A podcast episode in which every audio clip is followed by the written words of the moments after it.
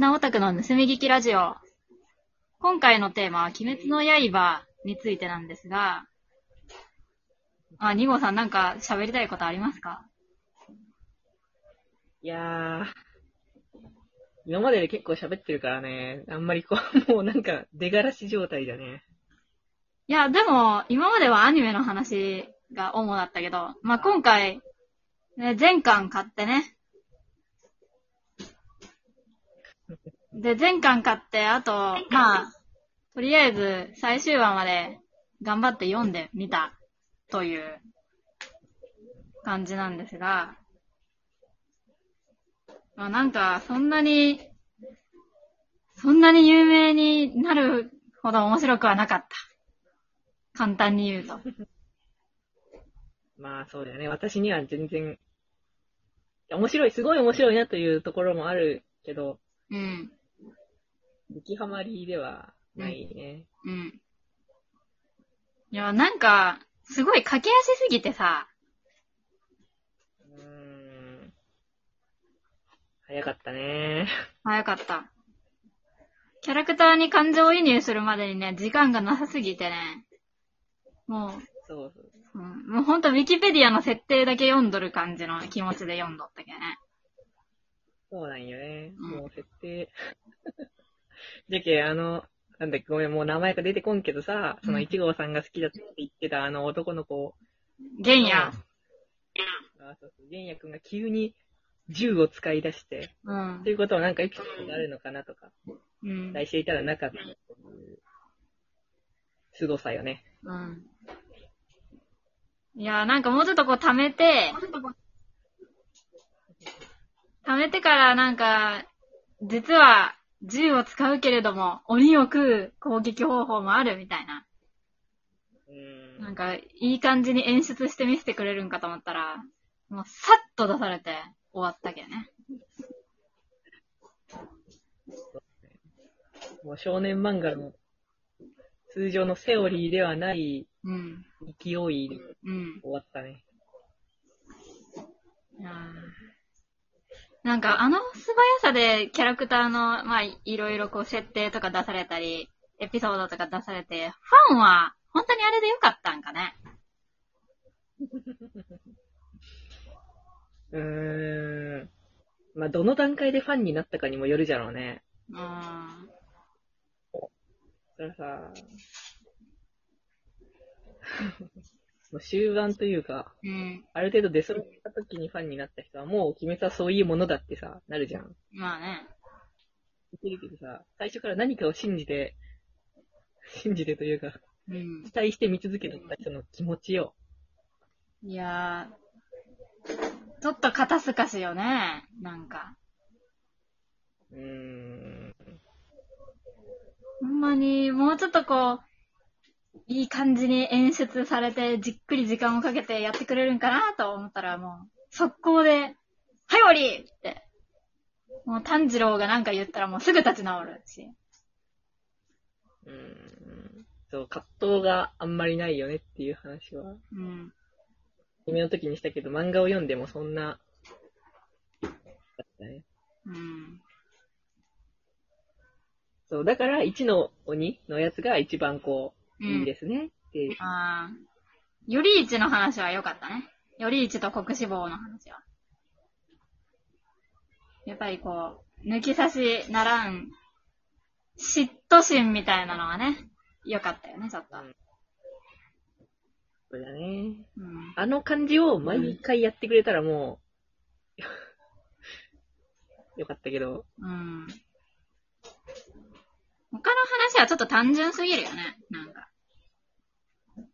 そうだね。いいやつか悪いやつしかいないからね、基本的に。いいやつサイドに入ったら炭治郎に同情されるんよ。うん。悪いやつサイドのキャラクターはもう絶対に同情もしてもらえんし、もうお前は生きてちゃいけないに生き物だって言われるからね。もう悪いやつサイドに入ったらもうそうだから。まあまあまあ。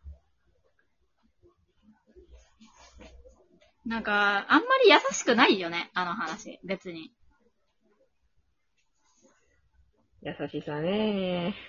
うん。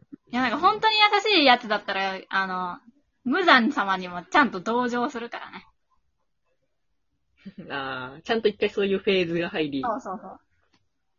はいはいいや、だけどさ、なんか、もうちょっとこう、てめえは絶対に殺すみたいなスタンスだったら、ジョジョみたいに振り切ってないと気持ちよくないんよ、なんか。はいはいはい、なるほどね。うん。じゃけ、なんか微妙に優しくしと、することもあるし、すごいこの人めっちゃ優しいんですよって見せるくせに、なんか他の人には、お前は生きてちゃいけんとか言うこともあるっていうのがなんか、怖いわ。普通に。あ、そう。うん。うん。嫌な気持ちになった。すごい。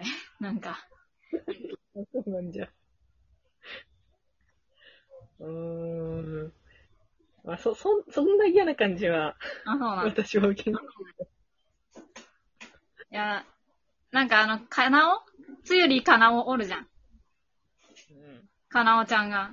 かなおちゃんがなんか、ドーマと戦っとった時に、うん。ドーマに対してなんか、本当にあなたなん生きてて何の意味があるの？みたいなことを言うんよね。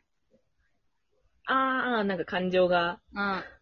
あなた、い何の意味があって生きてるのみたいな。もうね、言葉の暴力がすごいんよ。う んほんまにドーマはマジでダメなやつなんだけど、マジでクズなんだけど、あいつは。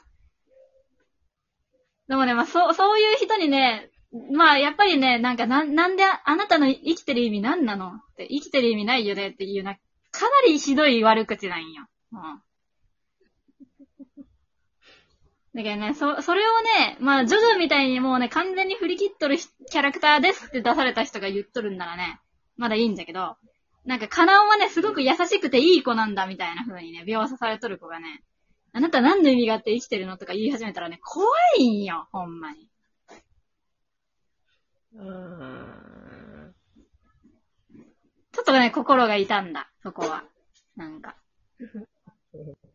いや、なんか、どこもはそう言われても仕方がない人間なんだけど、あ、人間じゃないんだけど、なんかね、いや、なんかでもそれを、そ、そこまで言っていいんだよって子供に見せていいのかどうかはね、どうなんだろうって思うわ。なるほどね。うんそういう悪い奴にはね、そこまで言ってもいいっていうのがね。で、このキャラクターはもう根本的にぶっ飛んでるからそこまで言うんですよ、じゃなくて、もう普通の人でも、ここまでされたら怒るからこれぐらい悪い奴にはこれぐらい言ってもいいんだよ、みたいな話です。鬼滅の刃。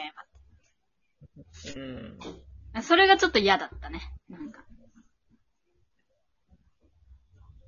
まあ、確かに、うん。言いたいことはすごいわかるねう。ん。はいはいなんかね、鬼滅のね、キャラクターみんななんか私は普通のね、善良な人間ですみたいな顔して出てくるけんね。嫌なんよね。ちょっと。確かにそれはあるわ。うん。うん。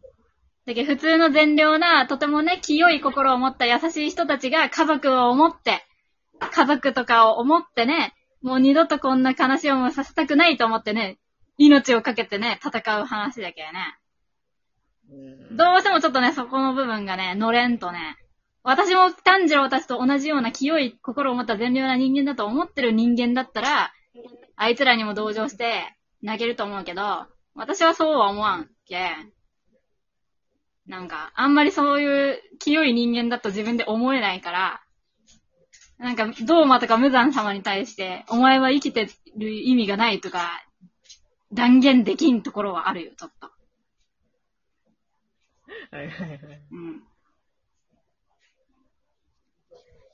まあでも子供ってああいうのにすごい乗るじゃん。なんか。ああいう感情的なのに。まあだけどやっぱり子供に人気が出るっていうのはそうかもしれんと思った。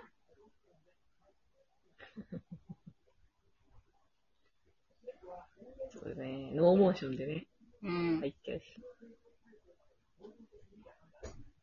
いや、だけどなんかね、ちょっとその善良な人間で家族を守るという意志さえあればね、どれだけ命を無駄にしても構わんみたいなね。まあ無駄になってないっていう理論なんじゃろうけど。なんかちょっとね、その、家族のためなら神風、え？家族のためなら神か神風特攻をしても良いみたいな、そういう世界観だったから嫌だったね。うー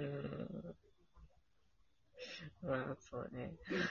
私がドン引きしたのは、あの、最後の方の無残戦のところで、あの、本当に、鬼殺隊の雑魚兵士たちが、あの、柱を守るために肉の壁になるっていう、自発的に肉の壁になりに行くっていうエピソードがあるんだけど、あれほんま怖かったわ。まあ、あれはもう覚悟を決めた人たちだからね。特攻だから。いやー、でもちょっと嫌じゃわ。だってなんか自分の信念っていうよりかも、ほんとなんか、コミ、集団に奉仕するために、って感じで死んでいくのが嫌だった、ちょっと。なんかそういうの強いわ、鬼滅。うーん。なんかジョジョはね、なんか個人がね、個人個人がもうね、俺の信念でね、俺は俺の好きで戦っとる感が強いけ、まだね、すっきりと読めるんだけどね、鬼滅はなんかみんなのためにが強すぎてね、すっきり読めんのんよ。うん。でもまあやっぱそっちの集団の方が、まあ、マジョリティ、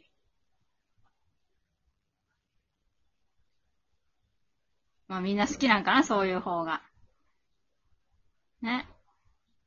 まあ家族を守るために戦う方がね、まあわかるよね。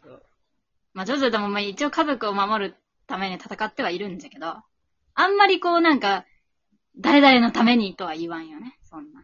守るとかは言わんね。これは俺が決めたことだからやるというぐらいだけ。まあそういう感じでちょっと決めた気持ち悪いところが多かったから、まあ、読読んだってしんどかったなっていう話だった。うーん。